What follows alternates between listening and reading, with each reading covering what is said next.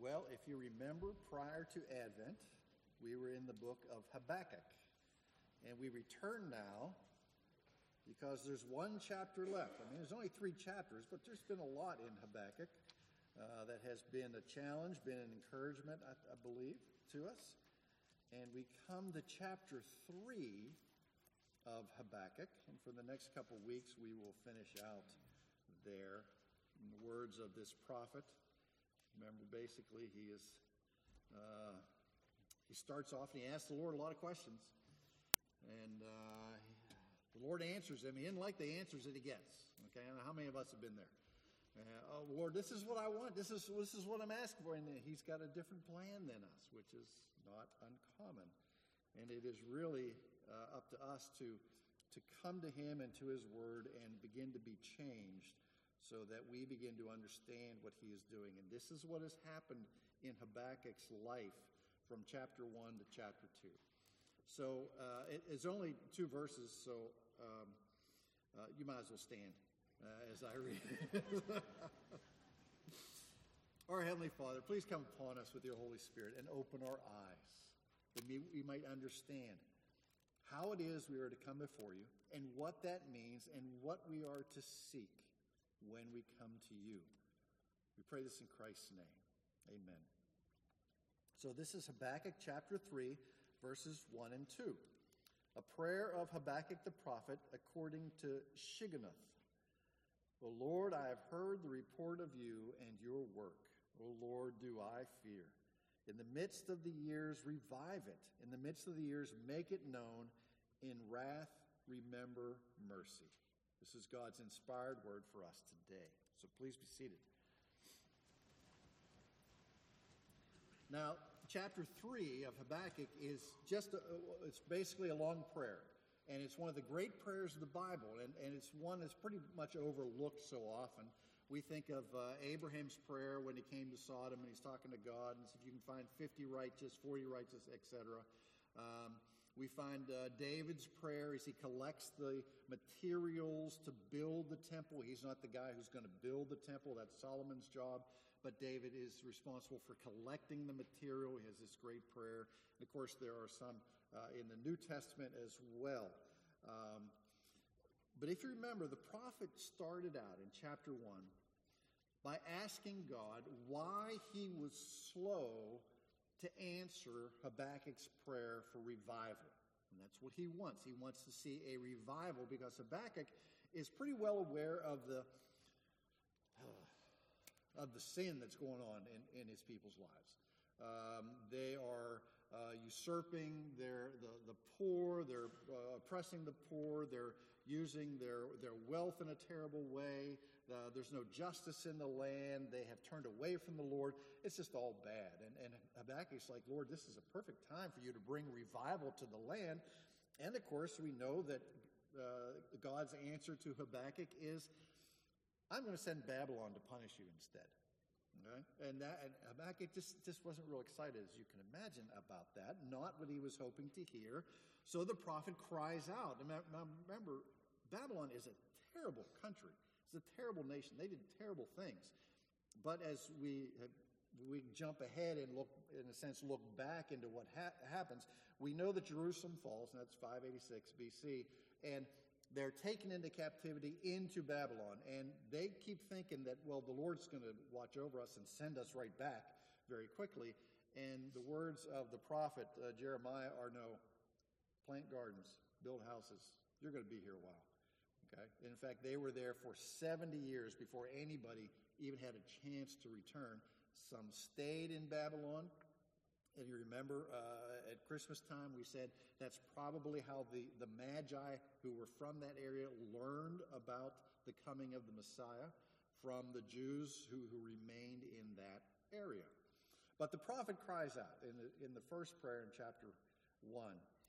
And, and he says, how, how can you use such a wicked nation to judge your people? And God's answer in chapter 2 summed up in that great one verse the righteous shall live by faith. The righteous shall live by faith. And then the Lord goes on to explain how those who are puffed up will be brought low, And what he's talking about there is yes, I'm using the Babylonians at this point to come and judge my disobedient people, but they will not escape justice. I will come and judge the Babylonians. And we know from history that the group called the Medes and the Persians came and overthrew the Babylonians eventually. So the times are bad, and they're going to get worse. But the righteous shall live by faith. No matter what they face, no matter how bad it gets, if you are righteous, you shall live by your faith. And your faith tells it that this is the way that the Lord is, and this is the way that He acts, and He will keep His covenant with His people, even if the short term looks very dire. And to seal all of this in the prophet's heart, we get that statement in chapter 2. If you have your Bible, look at that. Chapter 2, verse 20. And we sang this quite a few times. The Lord is in his holy temple. Let all the earth keep silence. As, as to give comfort to Habakkuk, to give peace to his heart. Don't think that the Lord is not paying attention. Now, we may face those same things, and, and you call out to the Lord, Lord, are, are you not listening? Do you not know what's going on inside my life? Do you not see the chaos that seems to rule? Do you not see how I'm being put upon? The Lord is in his holy temple. Let all the earth keep silent. The only thing left for the prophet to do is to come back with his original desire Lord, bring revival to your people bring revival to your people. Now, that was the request of chapter 1, pretty much, but it was kind of rough. Okay, it was not as refined a prayer as we see in chapter 3.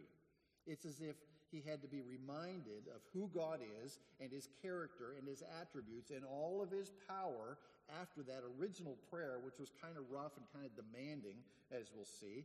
And he has a time to collect his thoughts as the question and answer period, in a sense, that has gone through as he's talked to the Lord. And now he writes his original prayer in a much more refined fashion. So let's take a look first at just the nature of prayer in general. And really, in its simplest form, it's just talking to God. Okay? It is just going before the Lord and talking to Him and then remaining silent and, and being with Him. There's no need for fancy language. The Lord does not only listen to those who speak in King James or have seminary degrees or uh, have special places in their houses devoted to prayer. Now, there's nothing wrong with any of that. The Lord understands every language. He understands the cries of those who have just come to Christ and those who have been believers for many, many years. Prayer can be very formal, as we see in chapter 3, as we see also in Luke 1 and the Magnificat. That's one of the great prayers. It's Mary's prayer, and it is, a, it is in a very formal form. Now, I have a retired pastor friend who was part of, of, of the work of the wineskins. He was on, helped write the book, and, et cetera. And whenever we were at a large meeting and there was time for somebody to pray, I'd always call on him because that was his spiritual gift. Okay? I mean, the man could pray, and it was it was rich and it was deep, but it was simple at the same time and straightforward. And and his la- his command of the English language was so great. Um, and you know, you just had been in the presence of God. You know, after he had prayed, he was just that was his gift. Okay, and and I would expect that the prayers of new believers to be a little bit more disorderly than those who have been believers for a long time.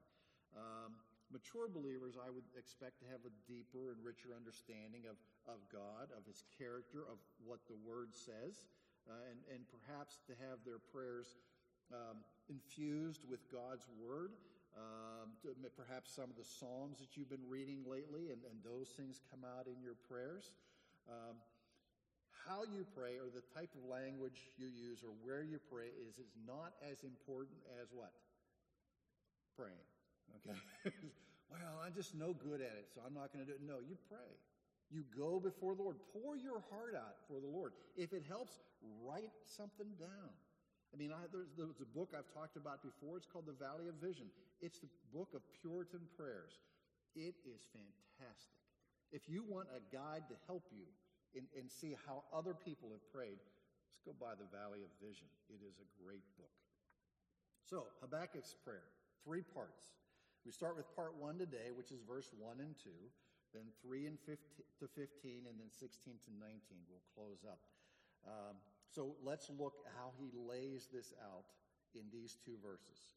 So the first thing does, Habakkuk has the right posture as he comes to the Lord, and it is a posture of humility.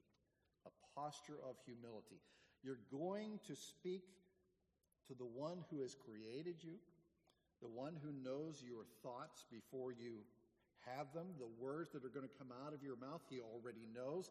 He has created the universe, he knows every hair on our head. Okay?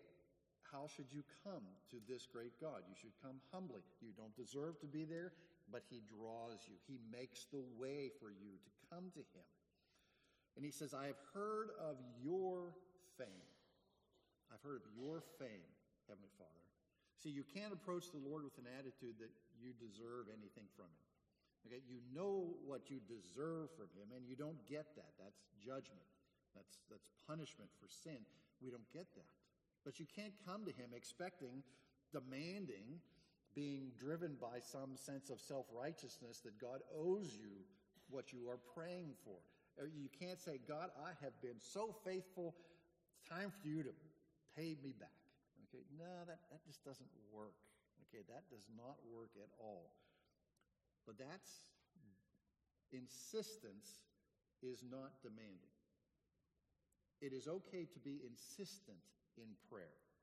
Think of something that you have been praying for, whether it be the work in someone's heart for salvation, whether it be their growth or their protection, and you have been praying that same basic prayer or that same subject for years and years and years. There are probably people in your life that you've been praying for for their salvation. God is not, God does not sit up there and go, Rand, you prayed that prayer 12 years ago and I heard you the first time. You don't have to keep bringing it up. Okay? No, it's okay. It's okay to continue to bring that before the Lord. Because in the midst of that continued prayer, He's going to work on, on my heart. And what do I really need to pray for? How should I structure this? You know, is it really my desire or is this the Lord's desire? He works that out as we continue to seek Him. Philippians 4 6. Worry about nothing, but in everything by prayer and supplication with thanksgiving, let your requests be made known to God requesting and insistence, uh, persistence is not demanding. It is not demanding. The desires of our selfish hearts, demanding of the Lord to meet those, that's not the correct way to pray. Think of the potter and the clay. Does the pot complain to the potter? Does the pot make demands of the potter? No. The potter shapes the clay in the way that he deems appropriate. So, chapter 1, Habakkuk's prayer are more complaints. Okay, more complaints than prayer. There's not a lot of theological understanding there, not a lot of richness or deepness or evidence that he really is is uh, understanding what the Lord does. He says, "Why do you tolerate these treacherous people? Why are you silent when the wicked swallow up the righteous?" So he's he's calling out to the Lord. Now, sometimes that's all we can do.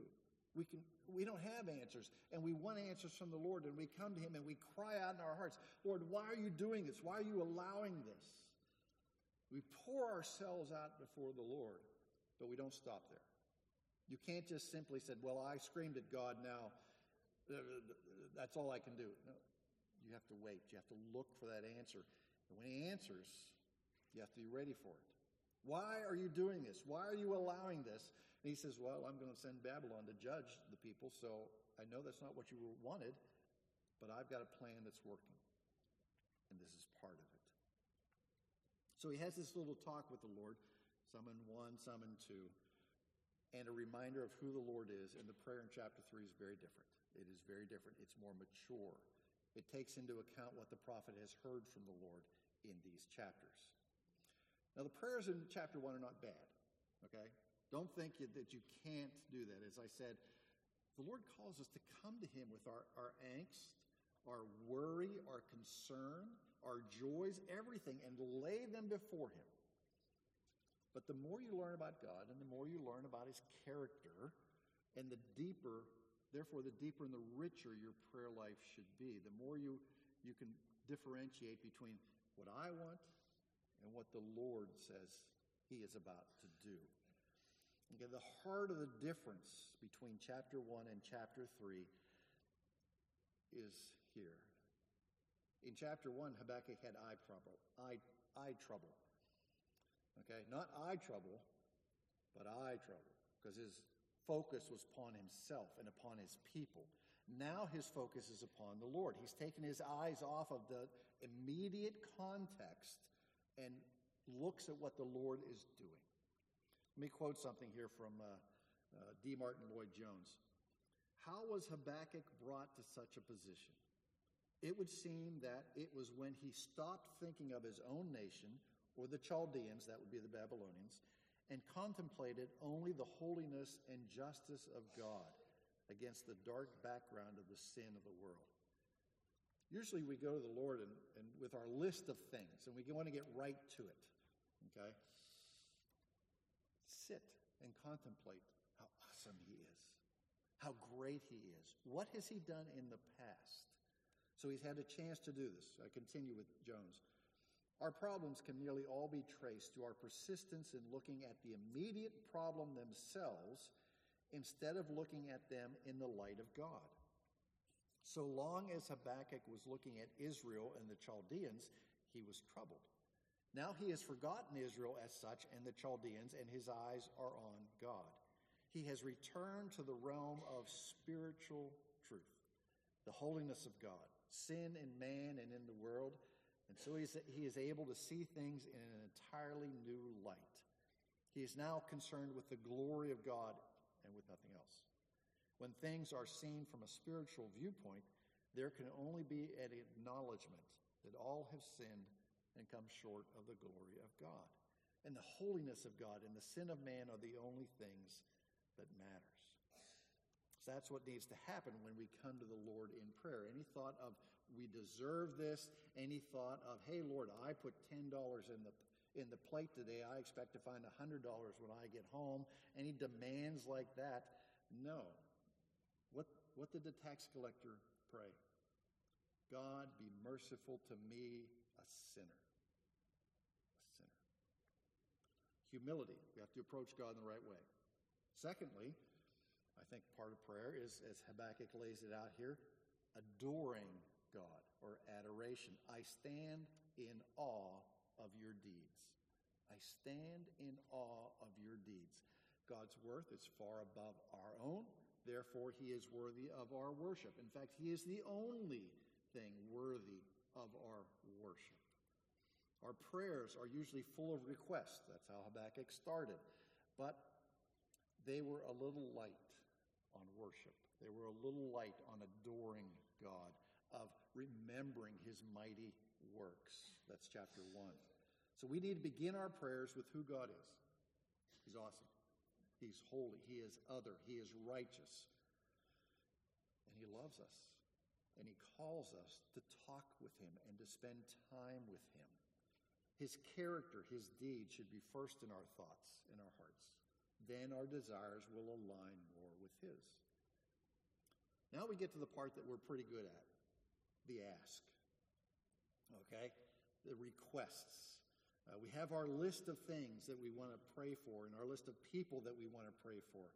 Um, and, and that's not bad because the Lord says, bring them to me, ask, it's okay. But we have to remember these other things. How do we approach God? Who is God? What does He call us to do? So the ask, and Habakkuk has a two part, two part request, okay? First, he asks for God's deeds and desires to be renewed. Habakkuk is not asking that his own work be renewed, or his own efforts, or his own thoughts, but those of the Lord be renewed. So, do we start on a task and then ask the Lord to bless the task that we're on? Or do we begin by saying, Lord, Direct me to where you are at work. Direct me to what serves your purposes, what brings you glory, and then bring your hand upon me that I might do those things in faithfulness. See, our emphasis can't be on what we're building, what we're doing, what we desire. It's got to be on the heart of the Lord. Renew your deeds, revive your work, O Lord. Habakkuk also prays for the revival of the people. Revive and make your works known. Now, to revive means to make alive, to take what is spiritually dead and to give it life. You take off the old, you put on the new. You give them a new heart. That's your that's revival in in in Christian terms. Habakkuk could have prayed for the Lord to change his mind. That, that's Lord, I want you to change your mind concerning your judgment upon your people by the Babylonians, but he didn't do that. If the prophet was only thinking of himself, he, he might have done that, but now his eyes are upon the Lord. Save us, Lord, from the coming judgment is not part of his prayer. He's gotten his mind right. It's no longer set upon himself. It's set upon the Lord and his will for his people. So he says, Lord, establish your work. Revive the work that you were doing in your people. Bring revival out of this disaster that is coming. Now, how many of us, in the midst of trial or struggle, long term perhaps, have called out to the Lord, Lord, in the midst of this suffering, in the midst of this trial, revive my heart. Revive the heart of those around me who, who have to go through this with me. There is an invasion coming and it can't be stopped. The Babylonians cannot be stopped. And Habakkuk has come to understand that, and he says to the Lord, Do a great work of revival in the midst of this. Focus your the eyes and hearts of your people upon you as Babylon comes in the midst of these bad times. Because, as we, historically speaking, bad times are often when revival comes. When times and situations look at their lowest and their most difficult and most dire, often that is when revival comes. Remember back right after 9 11 in, in the special things that we had here in the sanctuary and in our praise and prayer time. For the next two or three weeks, it was packed. We went from, from six or seven in praise and prayer to over 50 for two weeks. And then it kind of wore off, and people stopped coming. Okay, and we went back to the original numbers. See, in times of trouble, people, even non believers, will seek the Lord for some reason because because you know they can't explain it. Who could explain that that evil? And they didn't know. So where did they go? They went to seek it here. But that didn't last, unfortunately. So let's go a little bit further back in history, the time of the Reformation. The time of the Reformation is one of the great revivals in the church history the church becomes very corrupt in the 1500s. I mean, it started before, but it reached its peak there in the 1500s. And the Pope in Luther's day had, had this great batch of illegitimate children, and he would raise them up to positions of power and authority within the church. So, you know, it was all kind of incestuous and corrupt there. One of the church leaders, Pope Leo X, said, God has given us the papacy, let us enjoy it. Okay? So it was kind of kind of rough. And really, the people in the pews were superstitious. They were ignorant of the Word of God. The emphasis was on working their way to heaven, not upon grace. So Luther followed in the footsteps of people like Huss and Wycliffe, who wanted to put the Word of God in the language of the people of that day. And they understood that nothing short of the renewing work of the Lord was going to make a difference in the life of the church. They thought of the words of the prophet Isaiah I will pour out water on a thirsty land, streams on the dry grounds. The land will be thirsty, and the word of God will come and satisfy. So Luther came face to face with the words of Habakkuk and the words of Paul, the just shall live by faith, and he challenged the church of that day, hence the revive, the Reformation. Move forward 200 years. Jonathan Edwards. Jonathan Edwards was in uh, Northampton, Massachusetts. He had taken over the pulpit that his grandfather had been in for 60 years, Solomon Stoddard. During Stoddard's time, there had been what Edward called five, uh, five periods of quickening. They were movements of the Spirit for revival. But by the time Edwards took over that pulpit, he was dealing with third generation Christians. They had not been part of any of those revivals.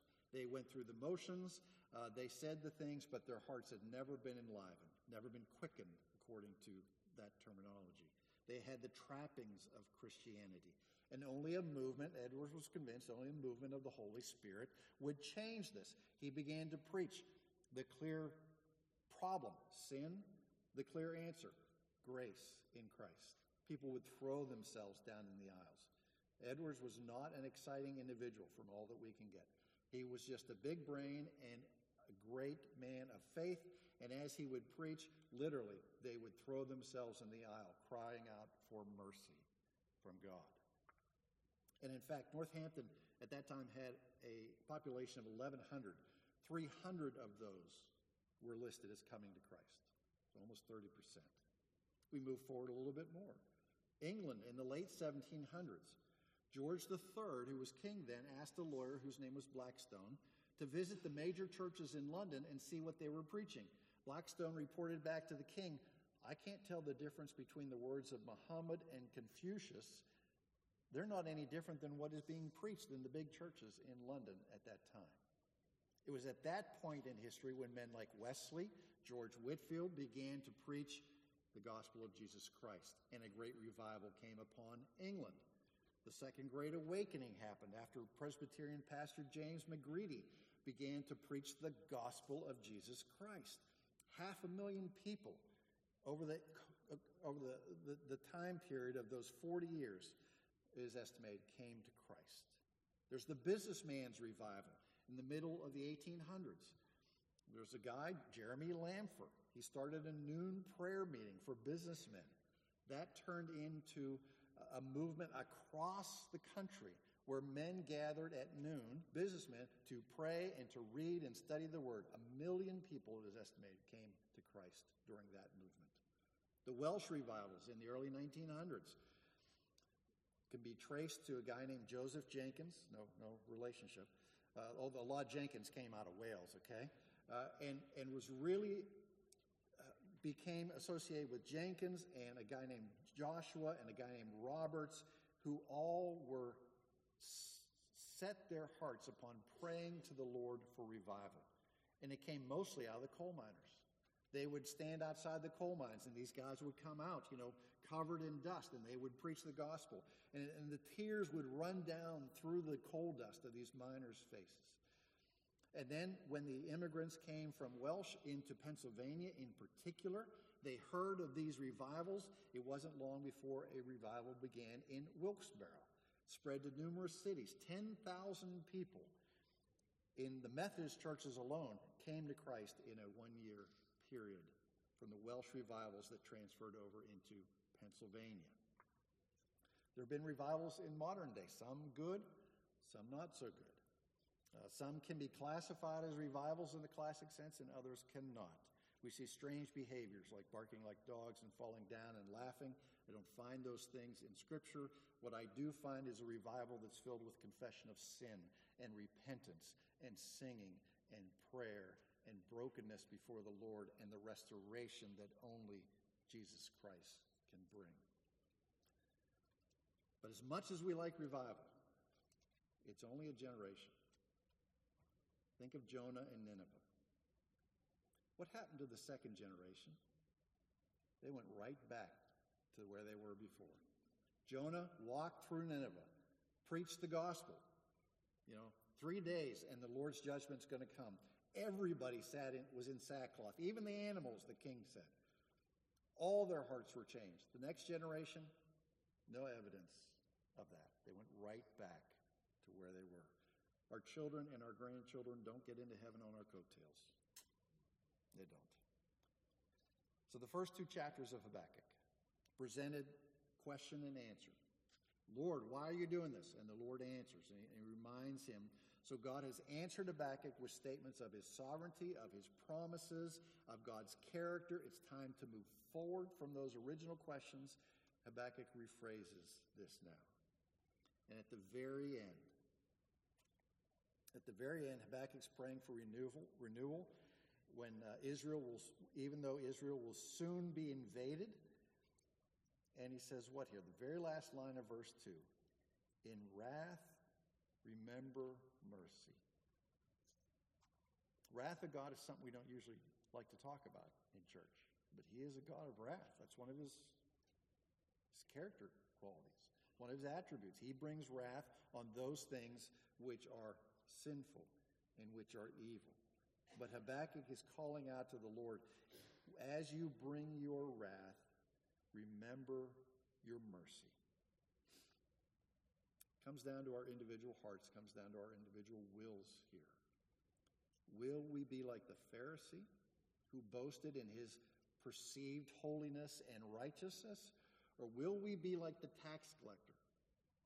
Lord, have mercy on me, a sinner. Just remember who went home justified that day. So let's pray. Our Heavenly Father, you are good and righteous. We have no business coming before you except the fact that you have made a way for us to do so and you draw us unto yourself.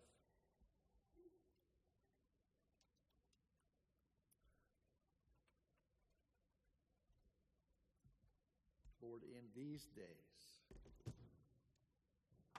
in these days, as we look around at our nation, as we look around at the world, evil is still here. Sometimes we think it is, it is more prevalent than ever before, but times have been bad many, many ages, many seasons in history. But today, Lord, we're going to pray for revival first in our own hearts. Remind us of who you are. Remind us of your character. Remind us that you, the God of all men, the God of this earth, the God of this universe, it is you who sustains all things. You who created us, you who have known us from before the foundations of the world, and you who have sent your Son to atone for our sin. Fix this in our hearts, Lord, that we would not think that we are righteous in and of ourselves but that we would, in humility, come before you and give you thanks, to adore you, to wait upon you, to rest in you, to trust in you. And then, Lord, use us. The words of our mouths, the actions of our hands and feet, the attitudes that we purvey, to communicate that to those around us. That change may take place in their hearts and in their lives. We are weak and feeble, but you have chosen to use the likes of us to do great works in this world. Lord, let us not be afraid of the response of men, but let us rest in what Christ has already done and what we know he will do. We pray this in Jesus' name.